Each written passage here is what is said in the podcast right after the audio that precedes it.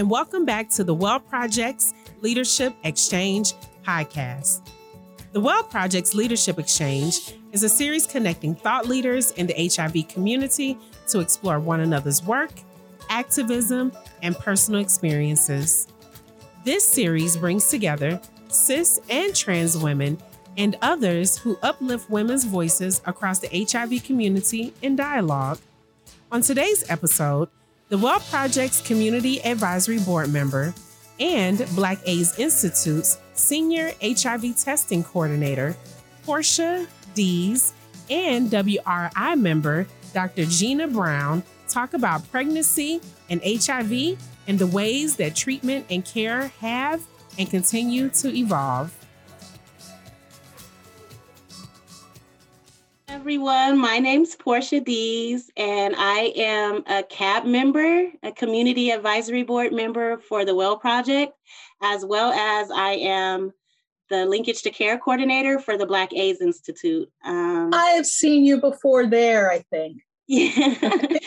I've uh, been working in the HIV direct services field and doing advocacy for about seven years now. And I'm super excited to do this leadership exchange with Dr. Brown. Um, and Dr. Brown, would you like to introduce yourself? Sure. Thanks a lot, Porchia. Um, and I'm excited. I knew I'd seen you before. My name is Gina Brown. I'm a physician, I'm an OBGYN, and I work for Gilead Sciences. I started out doing OB and doing HIV care for women from the beginning of the epidemic. I started out as um, working with women who were substance using. We had a substance using women's clinic at Harlem Hospital Center that was started by Janet Mitchell, who was very active and energetic, getting people to pay attention to women living with HIV. Um, and it very quickly morphed as the epidemic came along into a women's HIV clinic, and that's how I got started. Um, and I've been working around women's issues with HIV since my from the beginning of my career on, which was from the beginning of the epidemic on. I came out of residency right around the time that we started, just before we started seeing HIV in women. Um, and so I've been lucky enough, I think, to I went and did a fellowship, and the fellowship director was very involved in HIV research, um, the Women and Infants Transmission Study. And so I used to sub for him in the clinic that he ran, and then I just took over the clinic when I graduated. Awesome. From and so it's been a really um, it's been exciting and interesting and gratifying to see this from the very beginning and kind of what incredible strides we've made. So I practiced, I worked at NIH for 10 years before coming to Gilead um, and was able to work on the issues around research, both in prevention, women and girls issues in particular, um, and then medical issues related to HIV and being able to do some really interesting things with bringing folks from the community together to hear from them. So it's been a like a, a, a fun way to see all the different parts of it in a gratifying way because I've met these amazing women along the way who have schooled me along the way. Um, and so here I am. I work in HIV prevention at Gilead. I'm a medical awesome. scientist. Yeah. yeah, that's one of the reasons why, you know, when they brought this idea of doing a leadership exchange to us, um, and they uh, they shared with us different people who we can interview. Like, um, mm-hmm. so you know, they uh, I, I looked through all of our WIR, WRI members, sorry, and our um, other CAB members, as well as our partners. And when I read your bio, I was like, oh, yeah, that's who I want to interview because of, you know, I was born HIV positive in 86.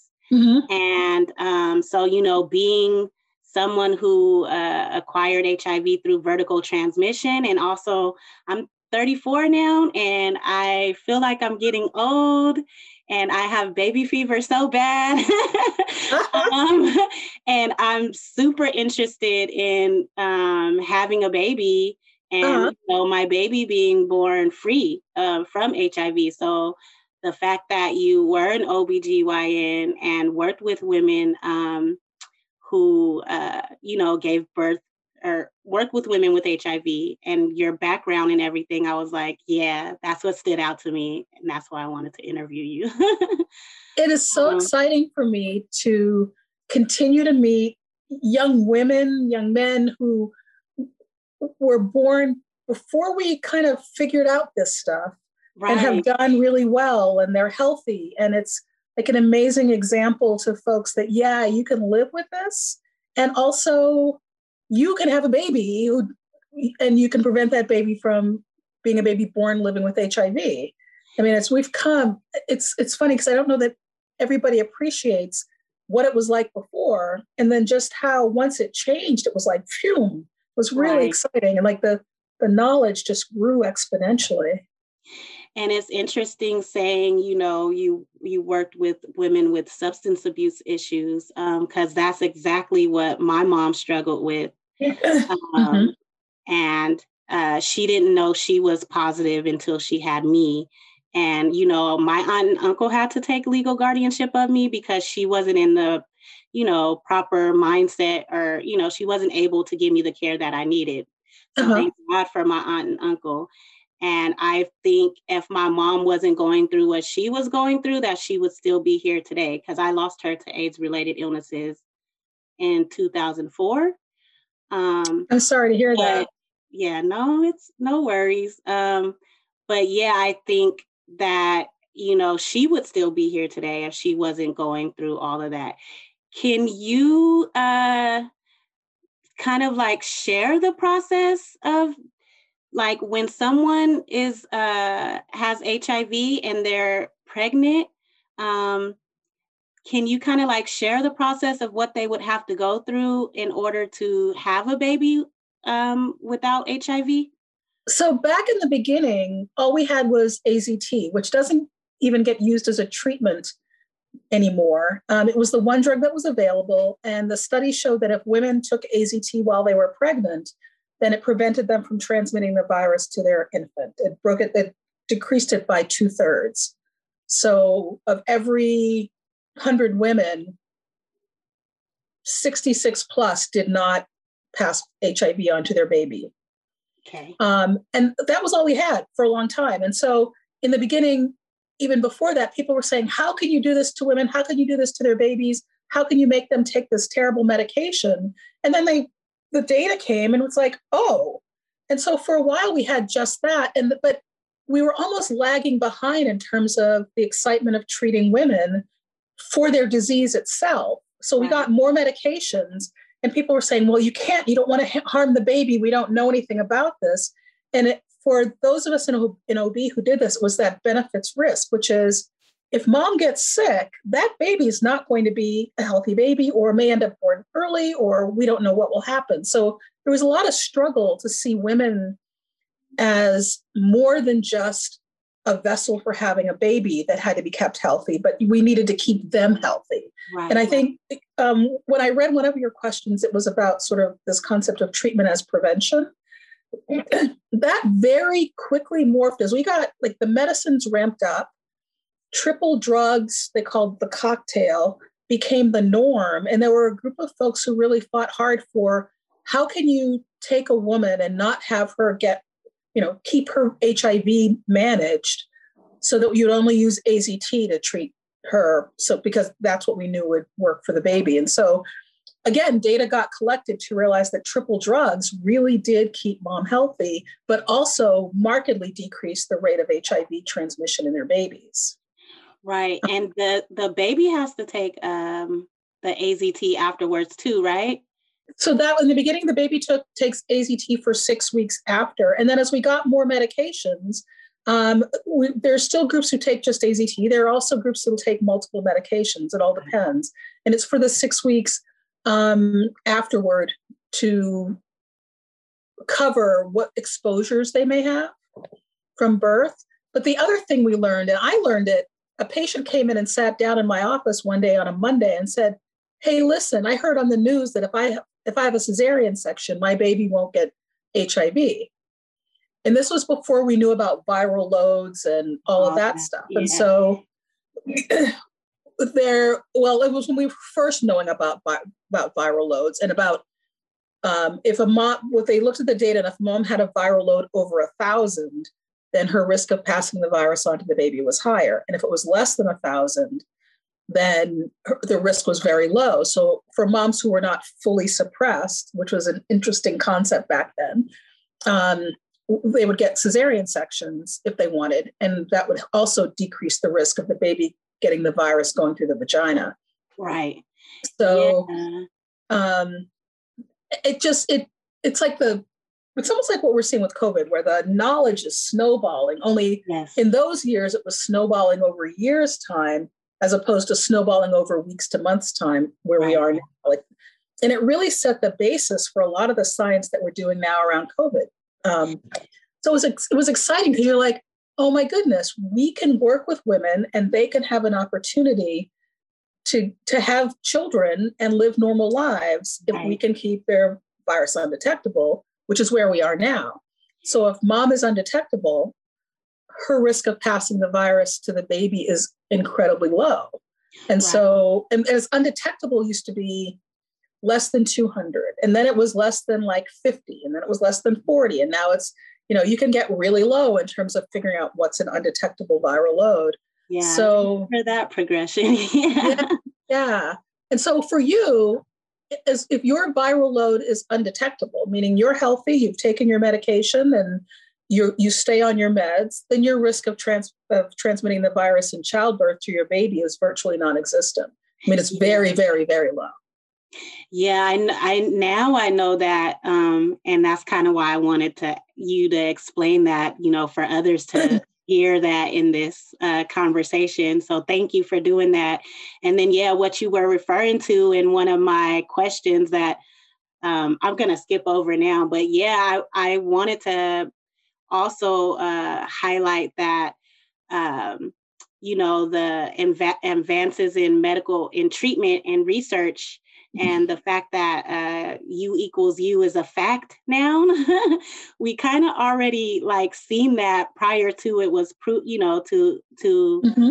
the fact that it was proven um, in this whole vertical transmission or you know women giving birth to uh, hiv negative babies. We kind of already knew that before u equals u was proven. So yeah i'm glad that you uh, highlighted that um, we we were seeing this beforehand. Mm. Um, oh. feel free to also ask me any questions. Uh, I have about four more questions that I want to ask you, but feel free to also ask me uh, any questions you would like. You said you just started realizing that, yeah, you could go ahead and have a baby. Did you get? Did you ever feel like you got pressure to not have a baby before? Uh, so growing up, um, I had my first sit down uh, where someone told me I had HIV. Uh, I was in in the sixth grade, and it okay. was my social worker at Children's Hospital Los Angeles. Um, there were How did that go? Right. so in 86, when I was born, there were no HIV medical specialists in my area. I'm from San Bernardino, California. So uh-huh. I had to be transferred all the way to Children's Hospital. And I mean, it was an awesome hospital. Um, the way that my social worker, uh, she just pretty much sat down and told me I have I have HIV, which I heard that word before. I heard my doctors and my parents and stuff talking about it. I just didn't know what it was. Mm-hmm. And then she told me about you know, she explained to me what HIV was and told me how it's transmitted. But it was very, it was from a very like sex negative approach. And so she didn't directly say, oh, you can't have sex or you can't have babies. But like the way in which she taught it and how it was spread, I assumed, like, okay, well, I can't have sex then, or at least not without protection, or I wouldn't be able to have a baby. You know, like she didn't talk about treatment and how the treatment works. She just talked about how the virus was spread. Um, That's a lot for a sixth grader. Yeah. and even when I learned about it in sex education in, in middle school, it was the same thing. Like, you know, like So I kind of just always went through life feeling like I can't move like everybody else can. so, or I can't do some of the stuff like everybody else could.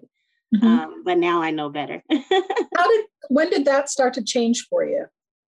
Um, that started to change when I finally got involved and I started um I after I transitioned out of pediatric HIV medical care, which was when I was 21, I moved into yeah.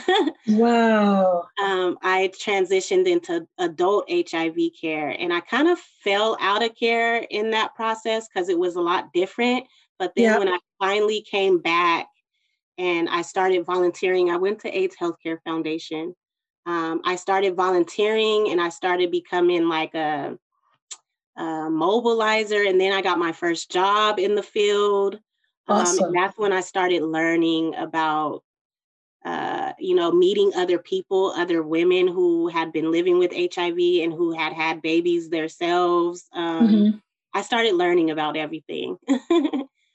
so I was older. I was in my 20s, like 23, 24, which is kind of sad, but yeah. I mean, it's late well, no, but people, the, that attitude hasn't completely gone away. Right. Um, I can remember practicing, and I was getting a call from there was an adult infectious disease provider, and she called up and started yelling at me because one of my patients was pregnant. And I'm like, ah, I didn't do it. you know, but her attitude was how almost like a how dare they and right. I think that has changed a lot among providers. I mean, it's people have, yeah, there's just, I think a lot of that has changed, although probably not completely. Right, um, right, right.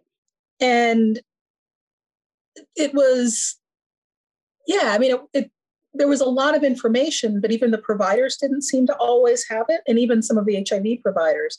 And so it's a shame, but quite understandable that you may not have gotten the right information till you were further along. And even then, people still have judgment about it. Like if there's any possibility, you shouldn't be having children, which is wrong. Yeah. Um, so how did you get started in your career? Did you always know you wanted to be an OBGYN or, you know, work in the do HIV work? Um, not at all. Um, I in medical school, I thought I was going to be a pediatrician or a pediatric psychiatrist. And then I did I went to a school that gave you patient interaction from the very beginning. It's called Case Western, and you had a pregnant woman that you followed. They wanted you to learn about primary care. And I love that these people knew their patients from having babies, but they also knew them over the years of their lives as, they as they grow older. And so I like that primary care part of it, but I also like the surgery part of it. And then when I did, you do these rotations where you spend six to eight weeks doing something. So when I did OB, I remember thinking, God, I'm exhausted, but I really love this stuff. So that's how I got there. Um, and I, I, this is something I think it's important for people who look like us. I didn't know much about doctors when I was in high school. You know, um, it's not like I spent much time with them or anything. I went to a summer program between high school and college, and it was for then called minority students. So it was Black and Latin students. It was in New York City. It was called PrEP. And kids who wanted to go to medical school were already admitted to college. And that's how we spent that summer. And in addition to schoolwork, they had Black doctors come and talk to us, Black and Latin doctors come and talk to us. So for me, for the first time, I saw people who looked like me doing something that I thought I wanted to do. So I felt like I had a better sense of what this means in terms of having a life and that there are people who look like me that can do this. And so I think it's important for all of us, for anything we do for a living, to think about people coming from coming behind us. You know, the next generations of folks that they need to see people who are outreach workers. They need to see people who are social workers. They need to see doctors. They need to see lawyers who look like them to know that this is a job you can do. So, right, awesome. Um, and then you kind of mentioned your uh, your career path, and so um, can you talk a little bit about you know how each piece you know the obg your obgyn years and then your research years at nih and then where you are now how that um, has influenced the way you approach your work with women in HIV? Okay. I'm going to take you a half a step back though. Um, okay. So neither of my parents went to college. My mother probably didn't go to, she might have gone through eighth grade. And um, when she was, when I was a kid, she took her GED to get a high school degree. And then there were all these programs opening up because there was a nursing shortage and she went to nursing school. And I think that had a tremendous influence on me, just in the concept of medicine, but also an influence on me about you can do whatever you want, whatever you want to do, you can get it done. Because she was three kids and a husband, um, and working and cleaning people's houses to pay for nursing school, and managed to get it done. Um, and I think we as a people need to appreciate what folks have to do to get it done, right. and that sometimes it's not easy, and sometimes it's not lovely laid out. But um, for me, I always knew I wanted to do to do work that would take me in a community that was underserved. Um, I took Spanish in college, even though I came out of high school speaking French, so that I could. I knew I wanted to work on the East Coast and the inner city. Mm-hmm. And at the time, that those were the people coming in who may not have had great access to healthcare. Um, and so that sort of, to me, defined the populations I wanted to work with. I never wanted to do a private practice. Um, I was lucky enough by doing the substance abusing women and doing women living with HIV before I started a fellowship that there weren't a lot of people who wanted to do that. And so a lot of the research was being done. So I got to be known as someone working within these research projects and working within policy. Um, I think I really benefited from the fact that not a lot of people wanted to do this. I have to be honest. And it was a group of folks I loved working with. And it always combined, because we did so little research, policy, and then the clinical part of working with women. Um, and so that, that those combinations of things, that research policy and working with women clinically, has been a big part of you know working with the New York State Department of Health AIDS Institute to build guidelines around women. Um, being one of the folks who was picked to do the first set of national guidelines only came around because there weren't a lot of folks doing it. Okay. You know, um, or giving talks at meetings and stuff because there weren't a whole lot of people doing it. Um, and so I, I, think I was fortunate, but it was also something I took on. When I, um, my OB training was for high risk OB, women with medical problems other than just being pregnant, which is not really a medical problem, by the way.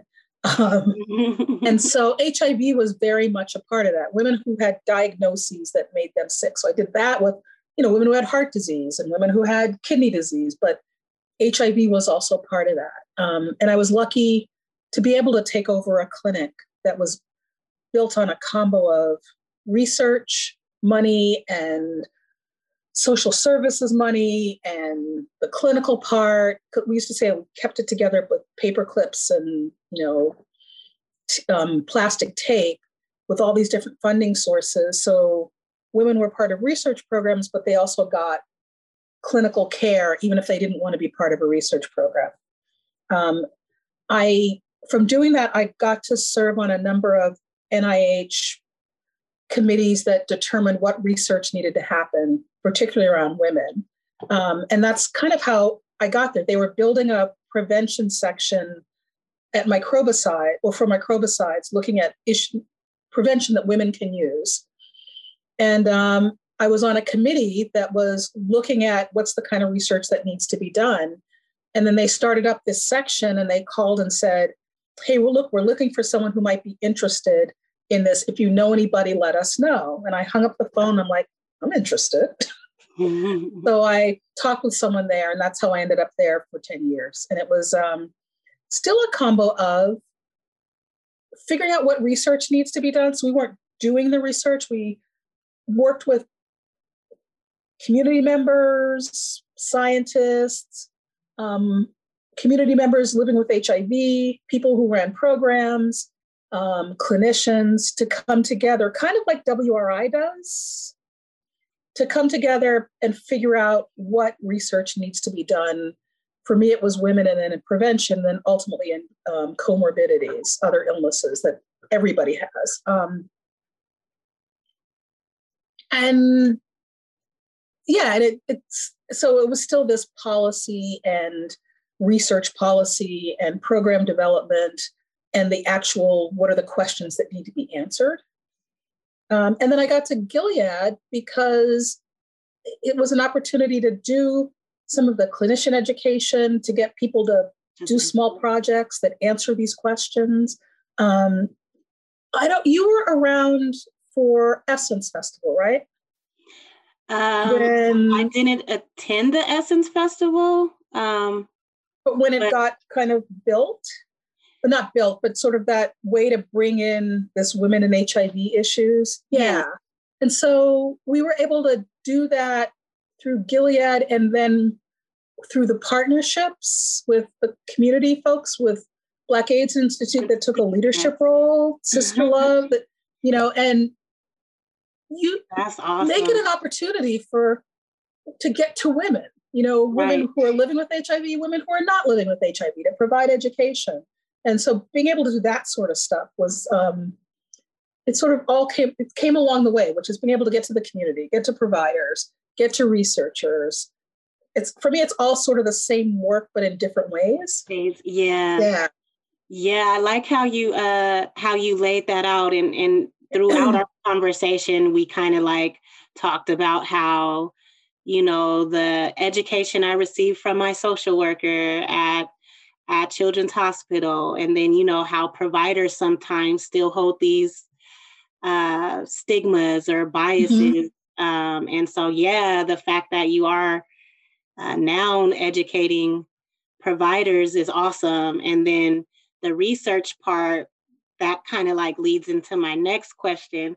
Um, as you know, we've seen over the years, a lot of the times women aren't included in this mm-hmm. research as it pertains to um, you know, the treatment and stuff for HIV PrEP, all that stuff. Um, do you see uh, research being more inclusive of women women living with HIV and verticals? And yeah, I'm saying women, but verticals are definitely not included in this research. Yeah. Do you see um, that being more inclusive now?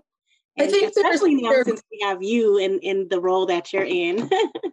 I think they're growing. I mean, the efforts are growing more. I mean, you're right. From the longest, you know, women were if they had the capacity to get pregnant, they were kept out of all research studies, not just HIV.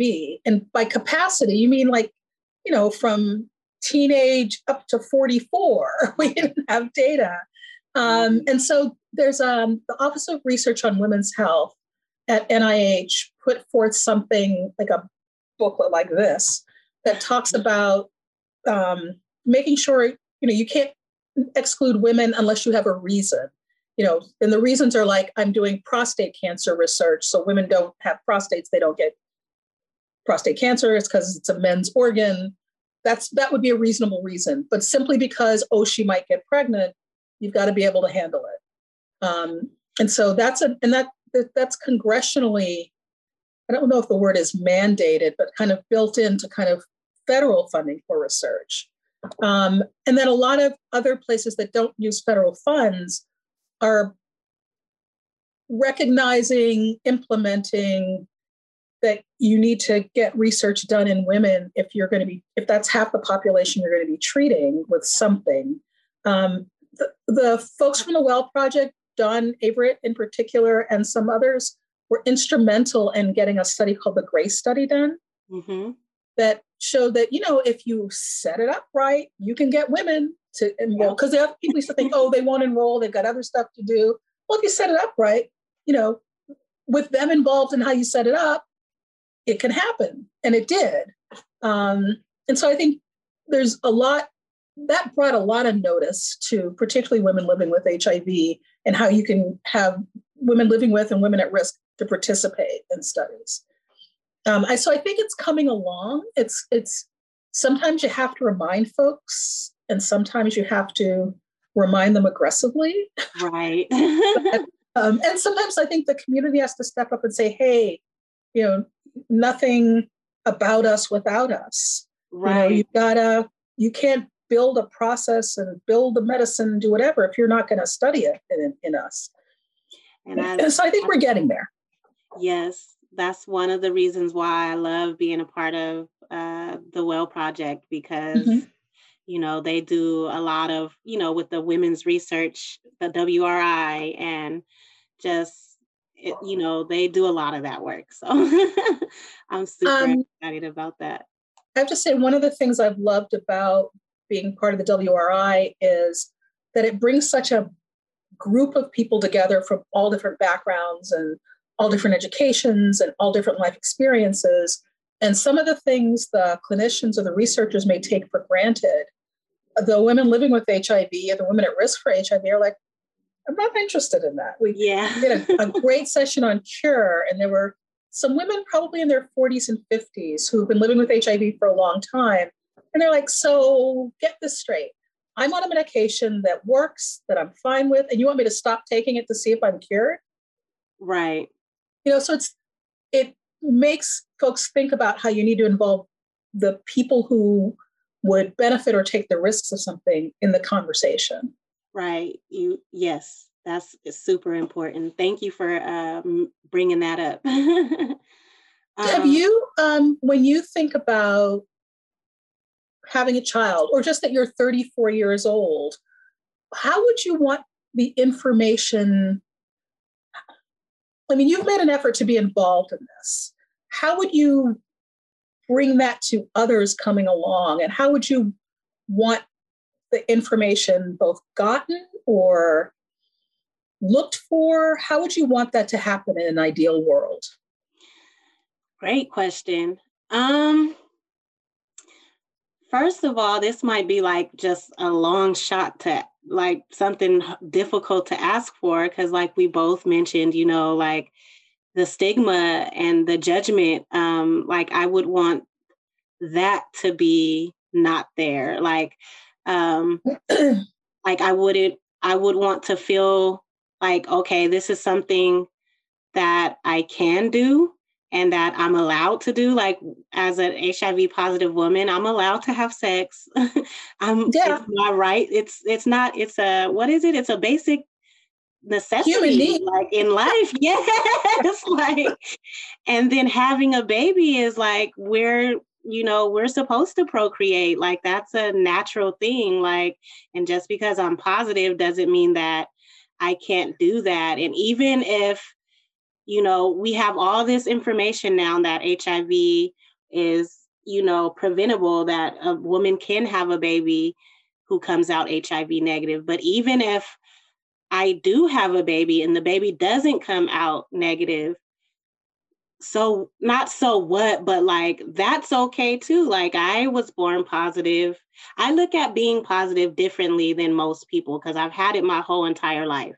Mm-hmm. and i turned out fine like yeah there were things i had to go through and you know that i wouldn't have went through if i wasn't positive but i think that's life. I think everybody has things that they go through and things that they struggle with you know like mm-hmm I don't trust me, that's the last thing I want to do is have a baby and my baby come out positive. Like that's my biggest like uh, you know, that's the generational curse that I want to break. That's my biggest like hope is to have my baby born free. But I don't want to have to feel that guilt and that shame for if, you know, that doesn't happen.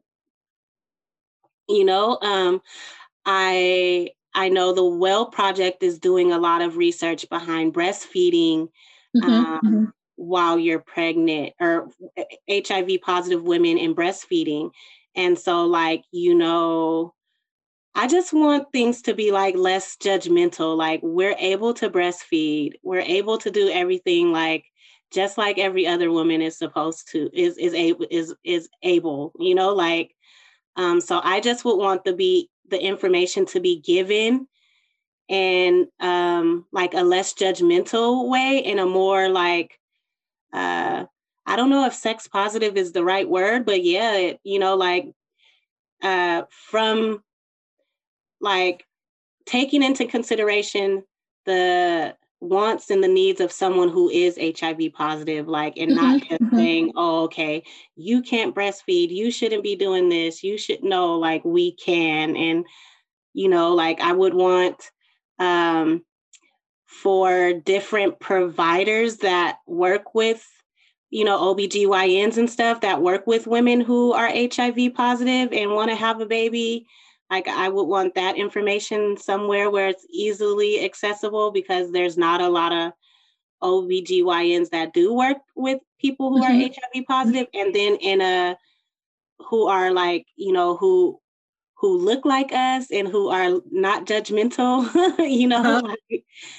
Uh, so I would want that to be made available. Like, what are good OBGYNs to go to? Like, who won't judge you? Who won't, you know? Mm-hmm, um, mm-hmm. It's uh, funny because you, you, there are two things that I, um, that stuck with me when you're talking about the issues of stigma. From the side that I work at, we often address stigma as though it's the patient's problem, as though a person is a patient. It's like you come at it with, and you've got to, you know, think better about yourself and whatever, as opposed to recognizing that stigma can be levied upon an individual by their providers potentially too. Mm-hmm. And so it's mm-hmm. got to be a two way street. Mm-hmm. I mean, you've got to work with the providers who are ju- judgmental and not, may not even realize that they are. You know, an expression of your face, a sound of your voice, a way right. you deliver a message. Um, and the concept of sex positive really strikes home with me working in prevention because we always we, ought we I shouldn't say we always it is often talked about as though oh you've got to keep yourself from getting this disease and it makes sex like a dangerous and scary thing yeah. as opposed to let's keep you as sexually healthy as possible right you know? sexual health and reproductive health it's it's a right it's a it's a a way of existing and not you've got to avoid that. That's that's horrible. That's you know it's like it's dirty or something that you would catch something from. Right. Um, you you got to understand that you might be talking to people who already have an std or these things that you're talking to them about like mm-hmm. and so how would you talk to that person? It's different from you, you can't say oh you got to avoid it because they already have it you know? So mm-hmm. what do they mm-hmm. do now? And it's not something you've done wrong. It's exactly. like, um, the other thing that it strikes me when you talk is that uh, so there's a cohort of women living with HIV who have had children and they've aged up, but there's also a group of women like yourself, and not just women, but their children who are living with HIV. Um, it's called the Pediatric HIV/AIDS Cohort Study, PHACS, from oh. NIH. And they're now, when I left NIH, they were putting together a project that let them learn more about the younger women who are of reproductive age, who are born, who were born with HIV, and recognizing that they may think entirely differently than their generation of mothers. Mm-hmm. And they may, the word function is not what I want to say, but behave differently, go through their daily lives differently. And it's important to understand their sexualization, how they grow into it, how they define themselves, how they think about this, because we're not the w- women we the studies were done on done with before are like 40s 50s right. And it, this is a whole other group and you the education the information the way you function how you get brought into these discussions how you bring yourselves to these discussions. Not even wait for someone to invite you but are part of the world that we live in now, and we need to better understand that to do better, like for healthcare. And, you know, when you switched over to adult care, you said you dropped out for a bit. Well, what is that about? And how do we make sure, how do we set up systems so that people feel like they can continue? And how, not how we set up systems, but how do we work with people who need systems so that they're set up appropriately to meet their needs? You know, right. I think I hope I'm saying it the right way, but. Uh, th- that's interesting. Uh, that's my first time hearing about that cohort. I'm glad that you guys have that uh, uh that you guys are working on. We actually had a a session that we did for National Women and Girls HIV and AIDS Day, the Well Project, uh-huh. um, and it was called As We See It. Um, and it was me and another woman who was born HIV positive who uh, hosted it, and it was a panel of other ladies who were born positive and we talked about you know what you just mentioned a lot of those things um, So yeah, I'm I'm yeah, I'm glad you brought that up. That is like it's definitely we're long-term survivors and but the way that we view things is different from some of the older uh, mm-hmm. women who are in their 40s or 50s you know the, there's a generation gap in in in yep. the, yeah and so we we discussed that in the meeting and yeah That's some of the cool. stuff you just said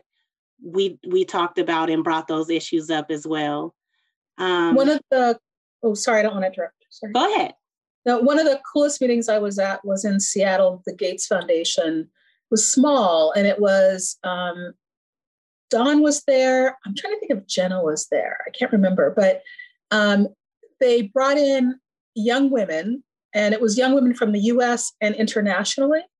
And you know, they, there was a meeting that was set up, and there was um, um, like two organizations, part the Well Project and and another organization that put this meeting together. It was a chance, you know, there were the ambassador Birx was there at the time, and it was just a really interesting opportunity.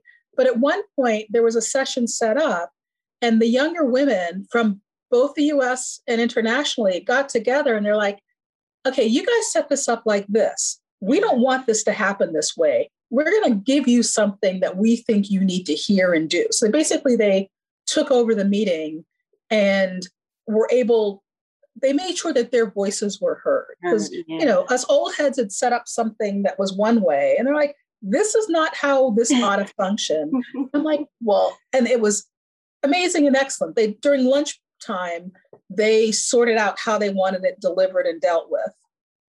It was it was amazing. It was very very good. Awesome. That's the perfect segue into the last question. Um so, you know, you were treating women living with HIV before ART, and you know the 076 study that you know proved U equals U.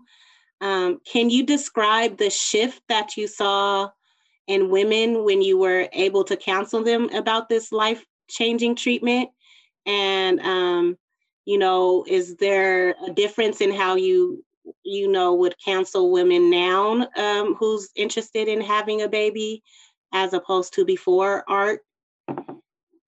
Yeah, it was um it was like how do I describe it? There was almost like there was shame to being pregnant before um, in this sort of how could you do this kind of way that they were getting from you know other people who knew they were living with HIV, other clinicians, um, you know, people, you know, suppose you're going to your to your substance abuse treatment or management center and you are pregnant. They know you have HIV and there was judgment and it was almost like people were embarrassed to be pregnant. And once they knew they could do this, as in have a baby and the baby could live without HIV, or if a baby was born living with HIV, there was guilt and embarrassment yeah, that went yeah. with it, like tremendous guilt. And to see that start to come away as women began to better understand whether they got the information from their clinicians or got it out in the world, because word spread pretty quickly. You know, you'd have women say, I want a C section, da da da da da da. And you're like, well, you don't really need one because your viral load is undetectable. and you'd have to explain it and they're like oh okay you know so there was a sense of like um, that you could own this and you could find joy in it for mm-hmm. many of the women it wasn't a fearful time as much with this you've got to be afraid and is my baby okay? And you know six weeks later is my baby okay kind of thing. So it was really or three months there were at the beginning it took three months um, and they recommended up to six months to to figure out if the baby was really not living not born with hiv or didn't acquire it um, at birth. And um, just to see that that the guilt start to strip away and also a bit of defiance when someone was trying to lay the guilt on women. Right. They're like no no no no no. I know if i do this this and this i can have a baby without hiv so you need to take a step back and not tell me what to do. Yeah. Um, yeah so that was a, like exciting awesome almost like you'd have to look back at it and go, yeah, this is what was happening. So it was really kind of cool. Um, it's funny that you say that because that, uh, you know, sharing a little bit more about my story, I know that guilt weighed heavy on uh, my my biological mom, um, mm-hmm, mm-hmm. and she kind of even spiraled into a more um, like bad place uh, mm-hmm. after she had me, and then just the the judgment she got from my family, like my grandma and everyone, like mm-hmm. you know, like it made her addiction even worse, and so you know, I'm glad. I'm super glad that I got to interview you today. Oh, it's so great to meet you. and that you uh, highlighted all these things. Like that's kind of why I chose you because I wanted this conversation to be had for that reason. Because I think still, even today, like it's like you said, it, it's you know, it's it's not as bad as it was, but I still think that you know people still hold these these judgments and these biases and stuff. So this was a very important conversation that needed to be had. And thank you for uh, sharing everything you shared. And I don't know, do you have any final thoughts or anything, any last things you want to say to the people? to the people. Um, one, you're amazing and thoughtful, and thank you. And the questions you put together are yeah, exactly what we need to think about and be willing to talk about. Um, we're in a really different place than we were at the beginning of the epidemic, and we have to be happy about that. You know, we are, I mean, I would not degrade it and say that it's as simple as, oh, it's like having diabetes. No, I mean, it's an issue, but it's an issue that you can manage. And I think we have to respect that people living with HIV they can manage it with the choices they make and we have to let them make the choices right. not let them. We have to recognize that they have the right to make the choices you know? You have the right to have a child. You have a right to take medicine. You have a right to make a decision about how you want to manage this and it's not my job to tell you how to manage it. It's my job to give you information that lets you make the best decisions possible. Um, and that we have to recognize that women have choices and get to make those choices, that we aren't here to make choices for women, that women get to make the choices they want to make about being healthy, whether it's prevention, whether it's, and it shouldn't just, not just women, but women and young men as well, or, you know, women and men. And young mm-hmm. men, people need to have these conversations with them as, as they're living with HIV as well. But yeah, it's not my job to tell you how to do something. It's my job to make sure you have the information to make a decision. Right. Well, thank you so much, Miss Gina Brown, um, for thank the opportunity. You. And uh, yeah, that's it. I don't, unless you have any more questions for me, I don't have. Uh, we can wrap it up. I'm excited to uh, to have had the chance to actually meet and talk with you. Um, me too. And just, I mean, you're thoughtful and just keep being this thoughtful and keep spreading information to the folks that you get to work with as well, to the next generations of people coming along. Thank you. All right. You're not old, by mm. the way. I I feel I feel like it. Thank you. Thank you. Okay. Bye, guys. Thank you for listening to the Well Project's Leadership Exchange podcast. You can watch and listen to more episodes on our website, thewellproject.org backslash exchange. Please be sure to subscribe to our YouTube channel and follow us on social media.